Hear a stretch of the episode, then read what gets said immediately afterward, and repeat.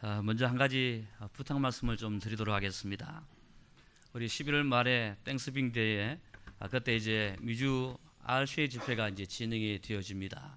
이제 시카고에서 진행되어지는데 어, 여기에 제가 한국에서 심었던 하나 교회 아, 장로님들하고 또 부목사님 두 분하고 권사님 또 청년들 해서 한 11명이 이 RCA 집회에 참석을 하고 아, 토요일 밤에 마치고 나면은 어, 뉴저지로 내려와서 한 6일 동안 아, 저희 교회를 중심으로 이렇게 이제 같이 아, 동행을 하게 되어 있습니다. 오래 전부터 이제 계획이 됐던 일인데 오늘 이렇게 말씀을 드리는 이유는 어, 이한 분이 오시면은 어, 이분들이 함께 그할 장소가 마땅치 않습니다. 물론 제 집에 다 모시면 좋은데 뭐 제 집에 열한 분을 다 모실 수는 없고요. 그래서 이제 분산해서 좀 이렇게 모시려고 하고 있습니다. 그래서 이제 천상 우리 승로님들 칩을 좀 이렇게 개방을 해 주십사 이렇게 부탁을 드립니다. 어, 저희 집에서도 몇 분 이렇게 또 모시겠습니다만은 한 두 분씩 세 분씩 이렇게 나누어서 어, 여러분 집에 좀 이렇게 모셔 주시면은 어, 이분들의 활동이나 또 여러 가지 큰 도움이 될 줄 압니다. 한 6일인데요. 어, 아침 일찍이 나가면은 밤늦게 돌아올 예정입니다. 그러니까 이제 잠만 좀 지어 주시고 아침에 일어나시면은 뭐 간단한 요깃거리, 뭐 빵한 자국도 좋습니다. 막 그렇게만 대접을 해주시면은 이분들에게 큰 도움이 되지 않겠느냐. 또 선교적인 차원에서 우리 교회가 참 많은 것을 아, 베풀 수 있으리라 막 그렇게 생각이 되어집니다. 그렇게 하시고 혹시라도 집에 아, 한두 분 정도, 세 분 정도 모실 수 있는 막 그런 여력이 있으신 분들은 아, 어, 되도록 빠른 시간 안에 우리 부모사님에게 좀 이야기를 해주시길 바랍니다. 그러면은 아, 전체 스케줄 일정을 잘 조절해서 또 이렇게 이제 각지마다 좀 분담을 해서 아, 이런 행사들을 진행하려고 합니다. 그렇게 하시고 아, 빠른 시간 안에 우리 부모사님에게 꼭 좀 이렇게 알려주시면 감사하겠습니다. 어, 유목사님께서 이런 간증을 하셨습니다. 아, 당신이 옛날에 부모사로 계실 때인데요. 아, 주일날이 되면은 어떤 아, 소녀 하나가 후닥닥 달려와서 이 이목사님 손에 흥금 봉투만 쥐어주고 후닥닥 또 달려가더랍니다. 이 매주마다 이제 그런 현상이 되풀이가 되어졌습니다. 이제 목사님 입장에서는 아, 도대체 제가 어떤 일이 있길래 이 교회를 왔으면 예배를 드려야 되는데 이 예배를 드리질 못하고 그냥 흥금 봉투만 전달하고 이 목사님께 꼭 전달하고 그렇게 이제 아, 뛰쳐나가더랍니다. 이제 오랜 시간 그렇게 이제 진행이 되어졌습니다. 그러다 하루는 주일날 이 소녀가 아, 예배 속에 들어와서 이제 예배도 함께 드리고 이제 어느 정도 시간이 되어져서 이 목사님과 같이 이제 이런저런 아, 대화를 하게 되어졌답니다. 그래, 아, 많은 시간들 이렇게 주일날 흥금봉투만 내게 지어주고 갔는데 무슨 이유냐, 어떤 사유가 있느냐 이렇게 이제 물어봤더니만 이 소녀가 하는 말이 자기는 이 교회 바로 앞에 있는 버스 정류소에서 일을 하고 있답니다. 그리고 자기는 소녀 가장이랍니다. 이제 다른 식구들이 있는데 자기가 돈을 벌어서 식구들을 부양해야 하는 그래서 소녀 가장의 이런 역할을 지금 하고 있노라. 그러다 보니까 돈은 벌어야 되고 또 식구들을 먹여 살려야 되고 예배에 드릴 시간이 없더라는 거죠. 너무 마음이 아파서 내가 하나님께 헌금만이라도 전달하고 가야 되겠다. 그래서 이제 봉투를 전달하고 후다닥 이제 계속해서 뛰쳐나갔다는 것입니다. 근데 그 시간도 아, 시간이 많아서 그렇게 달려온 것이 아니고 화장실을 간다는 핑계를 해서 허락을 받고 그렇게 이제 교회로 왔다는 어쨌든 교회라도 한번 밟아보고 싶은 것이 자기의 소원이라는 거죠. 그러면서 자기의 마음의 아픈 심령들을 그렇게 토로를 하더라는 것입니다. 여러분, 오늘날 많은 성도들이 아, 예배하지 않으려고 합니다. 시간이 있고 환경이 되어지고 여건이 되어짐에도 불구하고 뭔가 신실하게 하나님께 예배를 하겠노라 그런 마음이 들지 않을 때가 많다는 겁니다. 그 이유는 뭔 줄 아십니까? 예배의 소중함을 깨닫지를 못해서 그렇습니다. 우리 인생의 최고의 가치는 바로 이 예배 속에 있다는 사실을 조금이라도 이해를 한다면 또 여러분들이 이 사실을 제대로 아신다면 아마 여러분들이 예배하는 일에 전 인생을 걸어나갈 겁니다. 예배하기 위해서 시간도 드리고 예배하기 위해서 헌금도 드리고 예배하기 위해서 심지어는 여러분의 생명까지도 드리는 근데 보십시오. 많은 성도들이 이런 이런 핑계를 대어서 자꾸만 예배 속에서 멀어지려고 합니다. 이 예배 속에서 빠져나가려는 그런 구실들을 많이들 씌우고 있다는 것입니다. 어떻습니까? 지금 여러분들은 하나님 앞에서 이 예배가 신실하게 진행이 되고 있습니까? 예배의 소중함을 진짜로 느끼며 또 누리며 그렇게들 살아가고 있습니까? 저는 확신합니다. 우리 인생들의 최고의 가치는 바로 예배 속에 있다. 적어도 여러분들이 이 사실을 얼마나 사실적으로 받아들이느냐, 그때부터 하나님의 큰 축복이 시작이 되어질 것입니다. 성도 여러분, 은혜 중에 은혜가 뭔 줄 아십니까? 은혜 중에 은혜라면 뭘 말할까요? 늘 우리는 은혜 은혜 부르짖고 있습니다. 은혜 받아야 된다는 사실도 알고 또 은혜 받았다고 하기도 하고 은혜 속에 살아가야 된다고 하기도 합니다. 그러면은 은혜 중에 은혜는 뭘까요, 여러분? 어떤 게 최고의 은혜일까요? 내가 하나님 앞에 예배자로 설 수 있다는 것입니다. 만일 여러분들에게 급한 사고가 생겨났다? 예배 속에 들어올 수가 없을 겁니다. 만일 여러분들에게 질병이 찾아왔습니까? 예배 속에 제대로 들어올 수가 없을 것입니다. 어떤 분들은 자꾸만 바빠집니다. 참 이상하죠. 주일날만 되면 더 바빠져요. 참 이상하죠. 평소에 그렇게 시간이 많다가도 꼭 주일날이 되면 사람들이 찾아오고 또 사람을 만날 일이 생겨나고 또 몸이 아프고 그러니까 예배가 제대로 정상적으로 진행이 되지를 못하고 있습니다. 저는 여러분들에게 분명히 말씀드리고 싶습니다. 우리 성도들의 삶 속에 있어서 은혜 중에 은혜는 과연 뭐냐? 저와 여러분들이 하나님 앞에 예배자로 설 수 있다는 것입니다. 창세기 1장 27절에 이미 우리 인생들은 예배자로 부르심을 받았어요. 하나님이 인생을 창조하실 때에 자기의 형상대로 하나님의 형상대로 지음을 받았다고 했거든요. 자, 여기서 하나님의 형상으로 지음받았다는 말은 하나님을 만나는 존재로 또 하나님께 예배하는 제, 예배하는 자로서 그렇게 부르심을 받았다는 것입니다. 여러분, 인생 최고의 행복은 하나님을 만날 때에 일어납니다. 더 이상의 다른 축복이 있을 수가 없다는 것입니다. 여러분 우리 주변에 있는 많은 동물들을 보십시오. 미국 사람들의 65%가 애완동물을 키운다고 합니다.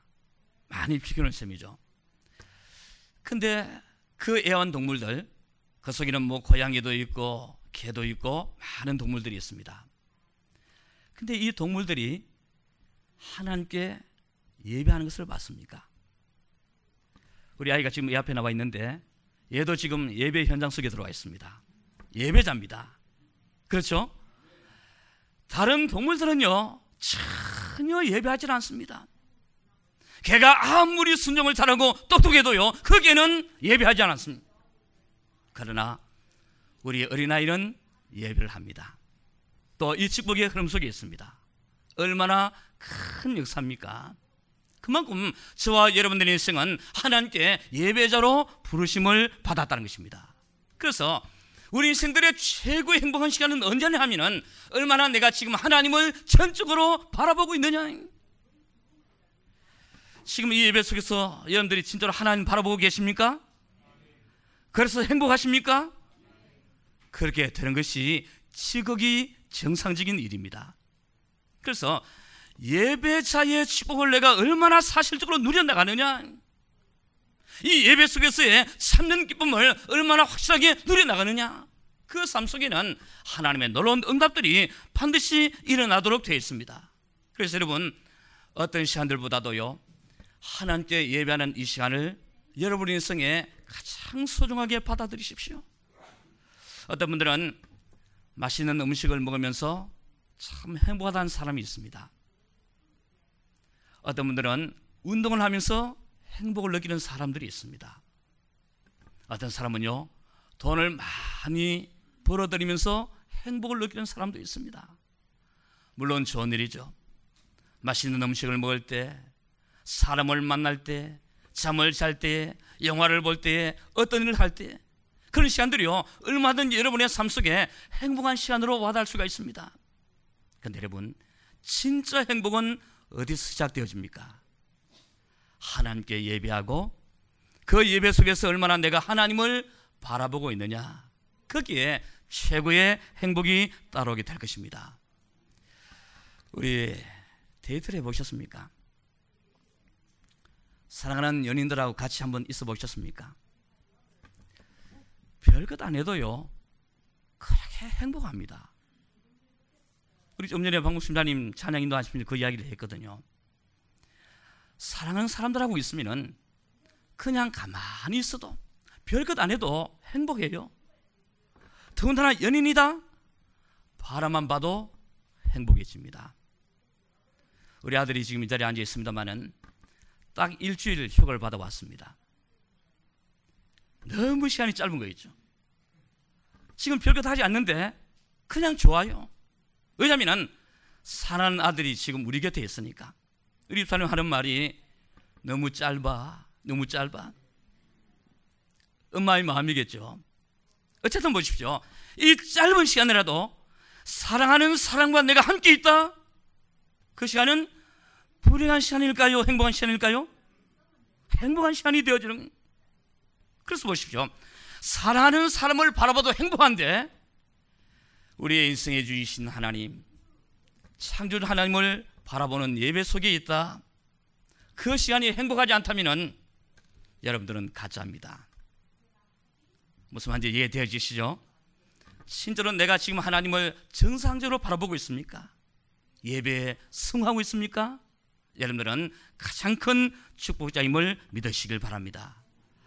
자, 여러분들은 무엇으로 행복할 수 있다고 생각들 하십니까? 우리 많은 사람들이 행복을 향해서 달려가고 있습니다. 입만 벌리면 행복할 거리를 찾고 있어요.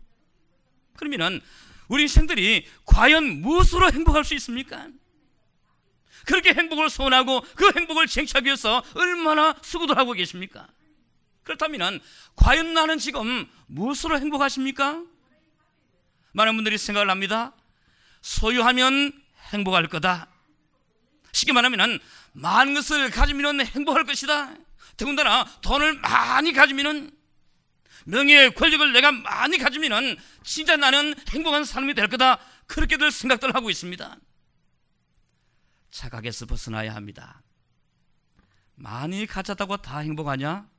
절대로 그렇지 않습니다. 도리어 많이 가졌기에 불행해진 사람도 있었습니다. 그 대표적인 케이스가 뭔 줄 아십니까?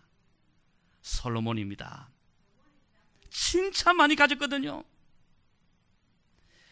집에 있는 문고리를 금으로 사용할 만큼 우리 손에 끼는 가락지 하나도 이 비싼 거거든요. 근데 집에 있는 문고리 전체를 금으로 사용할 만큼 그렇게 장식을 했어요. 그만큼 많이 가졌다는 거죠. 연못도 팠습니다. 포도원도 만들었습니다.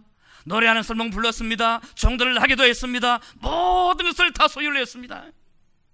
그런데 다 가졌던 그 솔로몬 입에서 딱 한마디 무슨 단어가 터져나왔습니까? 헛되구나. 전도자가 가로되 헛되고 헛되며 모든 것이 헛되고 헛되도다.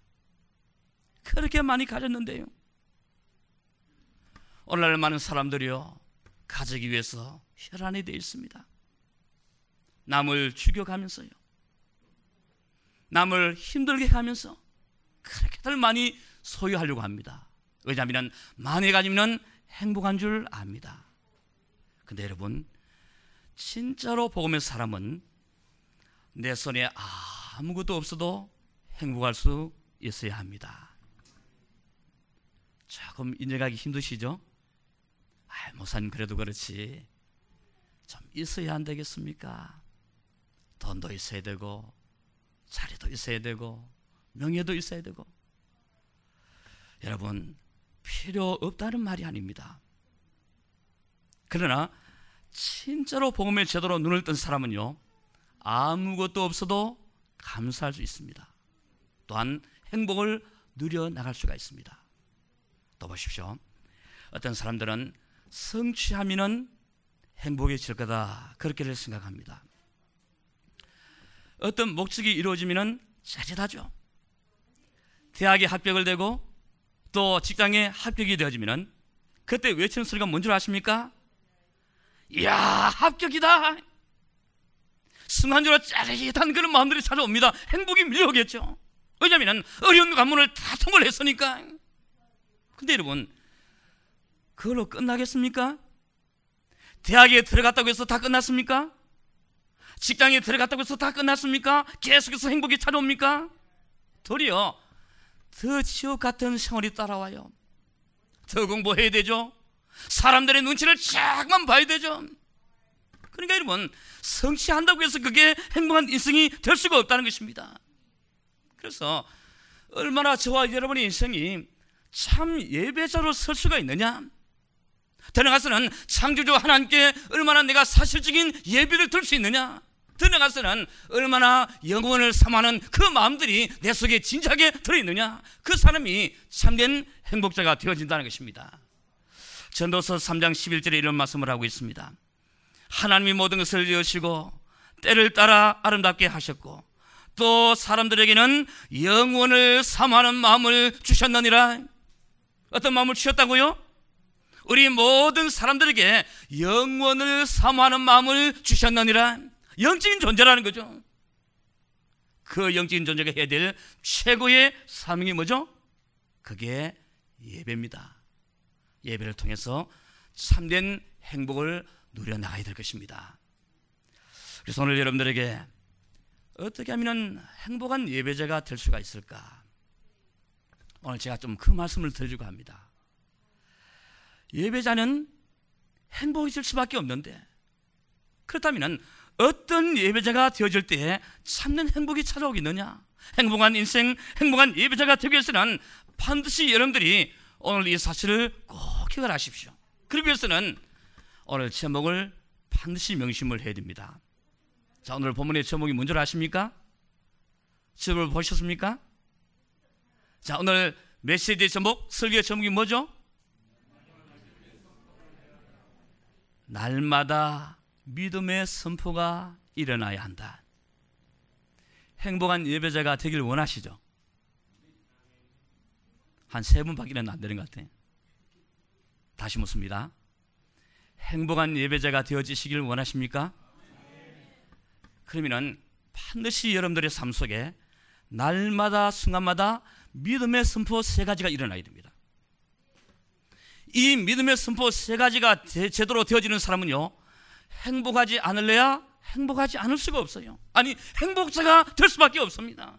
그렇다면 그 믿음의 선포 세 가지는 과연 뭐냐?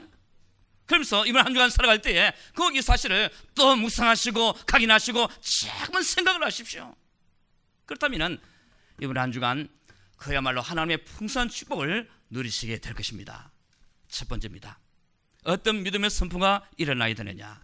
그 첫 번째 선포는 뭐냐면은 나는 하나님의 자녀다. 꼭 선포를 하십시오. 나는 하나님의 자녀다. 자, 여러분들이 아침에 눈을 떴을 때 제일 먼저 뭘 하고 있습니까?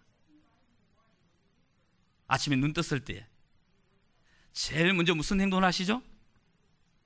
어떤 분들은 가장 먼저 화장실에 가십니다.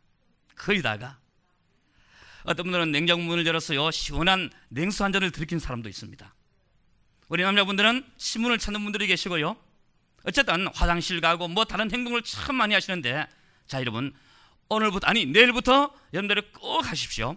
아침에 눈을 떴을 때 가장 먼저 여러분 자신에게 선포를 하십시오.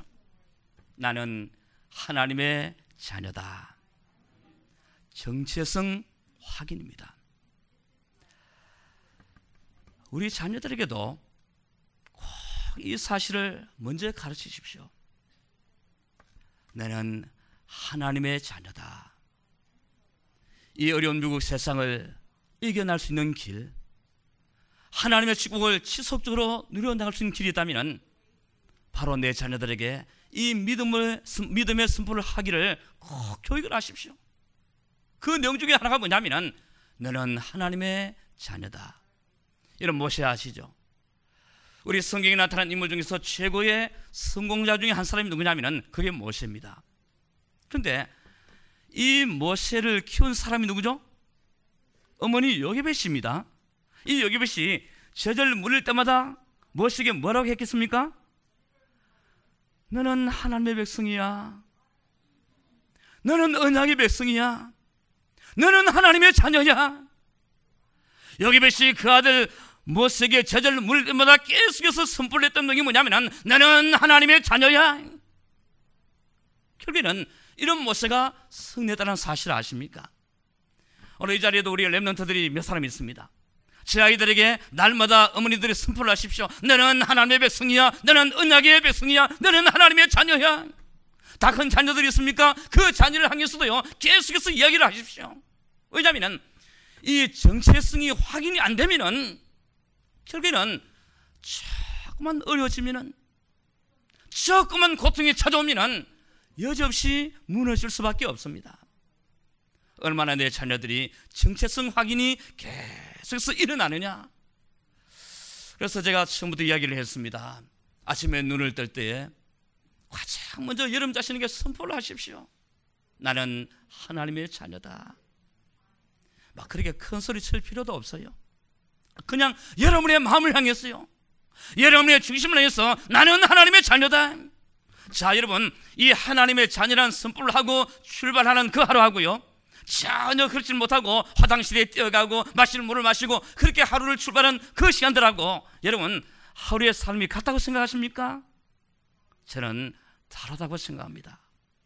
단순한 말 한마디죠. 나는 하나님의 자녀다. 이 말 한마디 참 단순합니다. 그런데 그 선포를 계속해서 이어가는 사람하고 그냥 바쁘게들 살아가는 그런 사람들하고 여러분 절대로 같을 수가 없다는 그래서 여러분들이 날마다 순간마다 오늘 제목은 날마다 믿음의 선포가 일어나야 한다 했지만은 사실은 순간마다 조금만 어려워져도 아니 기쁘고 즐거운 일이 있을 때도 계속해서 여러분 자신을 향해서 나는 하나님의 자녀다 우리 자녀를 향해서도 너는 하나님의 자녀다 계속해서 이야기를 하십시오 그렇다면 그날 하루의 삶을 하나님께서 전적으로 책임질 것입니다 이번에 제가 한국에 갔을 때 아버님이 사경을 헤매고 있었습니다. 저희들이 도착했을 때 그때 겨우 이제 의식이 좀 돌아왔어요. 이제 매일매일 이런 동안 병원에 갔더랬습니다. 제가 가서 할 일이 별로 없더라. 계속 병상에 누워 계시지. 또 정신이 오락가락 하시지. 근데 제가 계속해서 날마다 했던 작업이 뭐냐면은 아버지, 아버지는 하나님의 자녀입니다. 정신이 없으실 때도 있더라. 하지만 또 이야기를 했습니다. 귀에다 대고 아버지는 하나님의 자녀입니다. 고개를 끄덕끄덕 하시더라고. 때로는 막 잠을 못 이기시더라고. 근데 하나님의 자녀는 사실을 확인시키고 기도하고 나면요. 희한하죠. 눈을 감고 계시다가도 아멘 하시더라고. 여러분 그렇습니다. 우리가 어떤 환경에 처져도요. 내가 하나님의 자녀라는 사실이 얼마나 확인되고 있습니까? 그러면 그 정체성의 확인이 결국에는 모든 삶을 이기게 만들어 나갈 겁니다. 특별히 하루하루 살아가실 때 힘들고 고통스러운 일들이 많을 겁니다. 그 속에서도 절대로 놓치지 마십시오. 나는 하나님의 자녀다. 자, 이 시간 여러분 자신을 향해서 한번 선포합시다. 나는 하나님의 자녀다. 제가 살살하니까 여러분도 살살하시는 것 같아요. 다시 합니다. 나는 하나님의 자녀다. 자, 두 번째입니다. 어떤 믿음의 선포가 일어나야 되느냐. 자, 오늘 보면 구절에 다시 보십시오. 그러나 너희는 택하신 족속이요 왕 같은 제사장들이요 거룩한 나라요 그의 소유가 된 백성이니 이는 너희를 얻은 데서 불러내어 그의 귀한 빛에 들어가게 이의 아름다운 덕을 어떻게 선포하게 하려 하심이라. 두 번째 믿음의 선포는 뭐냐면은 나는 왕 같은 제사장이다. 여러분 이 사실 믿으십니까? 나는 왕 같은 제사장이다. 목사님, 이게 도대체 무슨 말입니까? 내가 왕 같은 제사장이란 이 말은 과연 무슨 말입니까? 왜 이 선포를 해야 됩니까? 여러분들이 제게 이런 질문을 던질 수가 있습니다. 자, 여러분, 나는 왕 같은 제사장이다. 이 고백이 왜 필요하고 이 선포가 왜 필요하냐? 보십시오. 지금 저주, 재앙, 고통의 사들이요 끊임없이 지금 우리의 삶을 위협하고 있습니다. 그러면은 지금 이렇게 내게 찾아오는 저주와 재앙과 이 고통을 이겨낼 수 있는 힘의 원동력이 과연 뭐냐? 그 원동력이 뭐냐면은 나는 왕 같은 제사장이다. 자, 여러분 보십시오. 겉으로는 참 다 화려하십니다. 겉으로는 겉으로는 다잘 가는 것 같아요. 근데 여러분, 여러분의 삶 속에 여러분의 내면 속에 들어가면 어떠하십니까? 문제가 없습니까, 여러분? 저는 속지 않으려고 작정을 했습니다. 무슨 말이냐면은 제가 한국에서 이제 심호할 때에 성도들이 많았잖아요. 수천 명 됩니다. 그런데 주일날 교회 노시다 보면은 다 화려하시더라고. 명품 가방 둘러매고 집에서 제일 멋진 옷 입으시고 화장발 잘 바뀌게 만들어 가지고 어쨌든 참 예쁘게 멋지게 잘 해오셨습니다. 그 모습 자체만 보면은 아, 참 행복하겠구나. 참 보기 좋구나. 그런 생각이 들었습니다. 웬걸 제가 그날부터 이제 신방을 쭉 이렇게 다니지 않습니까? 이 집에 가면은 목사님 저 인간 때문에 골치 아파 죽겠습니다. 목사님 내가 병이 있어요. 목사님 내 자녀 측에 탈 사고 치고 돌아다닙니다. 우리 시어머니 너무 꼴보기 싫습니다. 우리 남편 저거 빨리 죽으면 좋겠습니다. 가는 집집마다 전부 다가 이상한 소리 하더라고. 그때 제 마음속에 아, 겉으로 보는 모습하고 속에 일어나는 모습은 다르구나. 여러분, 저주, 재앙과 고통은요, 어느 누구에게나 예수 모르는 불신자들에게도 심지어는 예수 믿는 저희들에게도 큰 고통은 찾아오기 마련이죠. 그러면은 이렇게 찾아드는 이 고통과 저주와 재앙을 어떻게 과연 내가 이겨낼 거냐? 그래서 이 고통을 이겨낼 수 있는 유일한 길이 하나 있다면은 여러분 고백하십시오. 또 선포하십시오. 나는 왕 같은 제사장이다. 그 믿음의 선포가요. 여러분들에게 찾아온 이 고통과 모든 어려움들을 이겨낼 수 있는 힘의 원동력이 되어질 겁니다. 이 사실을 얼마나 여러분들이 믿고 고백하느냐 믿고 하십시오. 그냥 슬로건으로 입에서 줄을 내지 마시고요. 진짜로 내가 이 믿음의 고백과 선포를 얼마나 내가 제대로 하느냐 그런 말씀드립니다. 겉으로 보면 다 화려합니다. 아무런 문제가 없는 것 같아요. 우리 잘 아는 남한 장군 보십시오. 황금마차 타고 다녔습니다. 갑옷을 입고 다닐 때는요 수많은 백성들이 그 앞에 무릎을 꿇었어요. 얼마나 존경을 했습니까? 집에 돌아왔어요. 갑옷을 벗어 제치는 순간 악취나는 자기 몸, 썩어져가는 몸이 드러났습니다. 겉으로는 화려한데요. 수많은 사람들이 존경을 했는데 그런데 막상 집에 들어오면 자기 몸은 썩어져 가고 있습니다. 이게 우리 인생들의 현실입니다. 우리의 성도들의 삶 속에도 이런저런 고통스러운 문제들이 얼마든지 있을 수가 있습니다. 그때 반드시 선포하십시오. 나는 왕 같은 제사장이다. 마지막 세 번째입니다. 무슨 선포를 해야 될까요? 세 번째입니다. 나는 그리스도가 필요합니다. 꼭 선포를 하십시오. 나는 그리스도가 필요합니다. 아니, 너무너무 필요합니다. 여러분들이 저를 보셨을 때 박모사는 뭐 별로 어려움 없겠지. 좋은 시각으로 보실 수도 있습니다. 근데 사실 저도 문제가 많습니다. 때로는 질병이 찾아올 때가 있고요. 때로는 이런저런 어려움들이 찾아올 때가 있고, 때로는 참 억울한 일을 당할 때도 있고, 오해를 받는 일도 있고, 참 속상할 때가 많더라고요. 그때마다 제가 느끼는 게 뭔 줄 아십니까? 하나님, 나는 그리스도가 필요합니다. 이게 안 되면 나는 못 살겠더라고요. 여러분들은 그리스도가 필요 없어도 되죠? 어떻습니까, 여러분? 방공사는 그리스도가 필요하고 여러분들은 필요 없어도 되죠? 예, 말씀을 안 하시고 보니까 필요한 줄 알고 제가 이것을 받아들이도록 하겠습니다. 여러분 그럴 겁니다.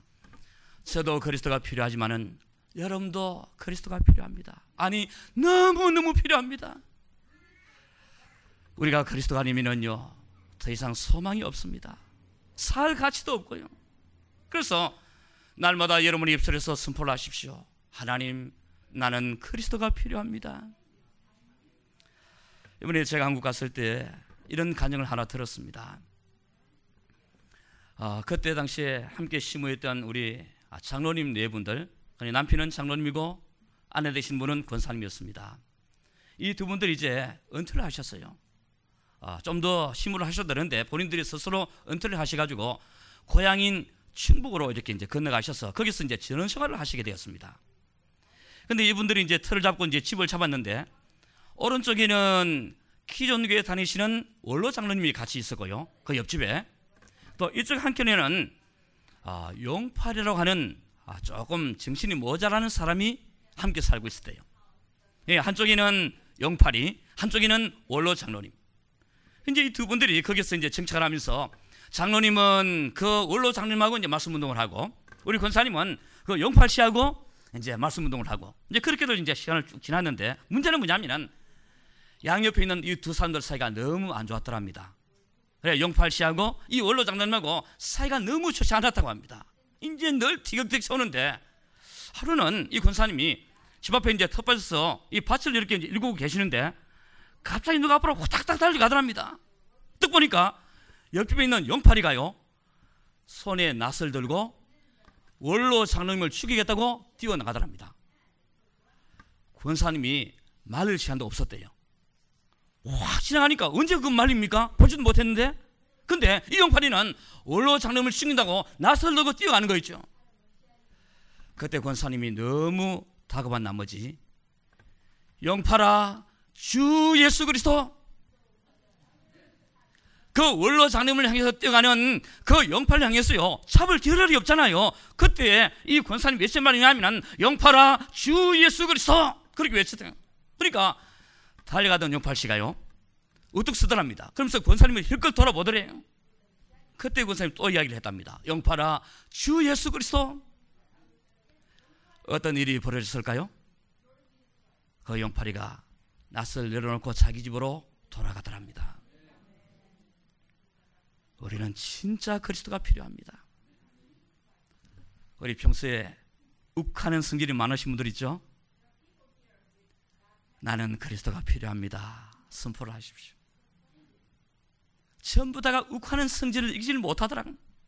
여러분의 가정기도 보십시오. 여러분의 직장기도 보십시오. 심지어는 하나님을 승민다고 하는 이 교회에도 보십시오. 전부 다가 한순간 하는 거 있죠. 뭔가 좀 마음이 안 맞고 좀 털어지면은 그때 욱하고 놀 때에 그 말이 놓으면은 이제는 사태가 힘들어집니다. 이미 그때는 늦었어요. 이게 놓기 전에 나는 그리스도가 필요합니다. 욱 하고 올라가던 게 쭉 내려갑니다. 모든 게 화목해집니다. 염려 근심이 일어날 때 있죠. 하나님 내게 그리스도가 너무 필요합니다. 짜증이 날 때 있죠. 내가 그리스도가 필요합니다. 힘들 때가 있을 줄 압니다. 그래서 나는 그리스도가 필요합니다. 어쨌든 여러분 이 사실을 날마다 순간마다 그냥 노래 부르듯이 넘어가지 마시고요. 마음의 중심을 다해서 하나님, 친절로 내게는 그리스도가 필요합니다. 내가 살기는 이거밖에는 없습니다. 한번 외쳐보십시오. 또 선포 한번 해보십시오. 그러면 여러분 인생에 새로운 변화가 일어나게 될 것입니다. 그리고 살리는 역사도 함께 찾아오게 될 것입니다. 말씀을 맺겠습니다. 오늘 제목이 믿음의 선포를 어떻게 하자고요? 날마다 하자고 했습니다. 근데 저는 날마다 순간마다 해야 된다고 생각합니다. 왜냐하면 내게는 너무나도 그리스도가 필요하거든요. 늘 정체성의 확인이 필요하더라고요. 저주와 재앙을 이길 수 있는 힘들은 왕 같은 제사장이란 이 선포가 안 놓으면 절대로 이겨낼 수가 없더라고요. 그래서 진짜 책에는 이 세 가지가 다 필요한 거 있죠. 아마도 여러분들에게도 마찬가지일 겁니다. 이 시간 우리 마지막으로 한번 스스로에게 선포를 합시다. 진짜 여러분 이걸 각인하고 묵상하고 생각하십시오. 또 내일부터 아무런 생각도 없이 그렇게 살지 마시고요. 진짜로 오늘 이 세 가지 이 믿음의 선포를 제대로 생각하고 또 선포를 하신다면은 아마 이번 한 주간의 삶 아니 여러분의 모든 남은 생기들 하나님의 축복으로 이어지게 될 것입니다. 자 한번 선포를 하도록 하겠습니다. 나는 하나님의 자녀다. 나는 왕 같은 제사장이다. 나는 그리스도가 필요합니다. 이 믿음의 선포를 통해서 이번 한 주간 확실하게 하나님의 축복을 누려 나가시기를 주의 이름으로 축원합니다. 전능하신 아버지 하나님 그렇습니다. 내게는 그리스도가 너무너무 필요합니다. 고통과 재앙을 이길 수 있는 유일한 길은 왕 같은 제사장이란 이 고백이 필요합니다. 그리고 궁극적으로 나는 하나님의 자녀인 이 사실, 이 정체성의 확인이 너무나도 중요합니다. 하나님, 오늘 이 세 가지 믿음의 선포를 통해서 이번 한 주간 진짜로 승리하는 하나님의 축복을 사실적으로 누려나갈 수 있도록 인도해 주옵소서. 예수 그리스도의 이름으로 기도드리옵나이다. 아멘. 예, 준비하신 예물 하나님께 드리도록 하겠습니다.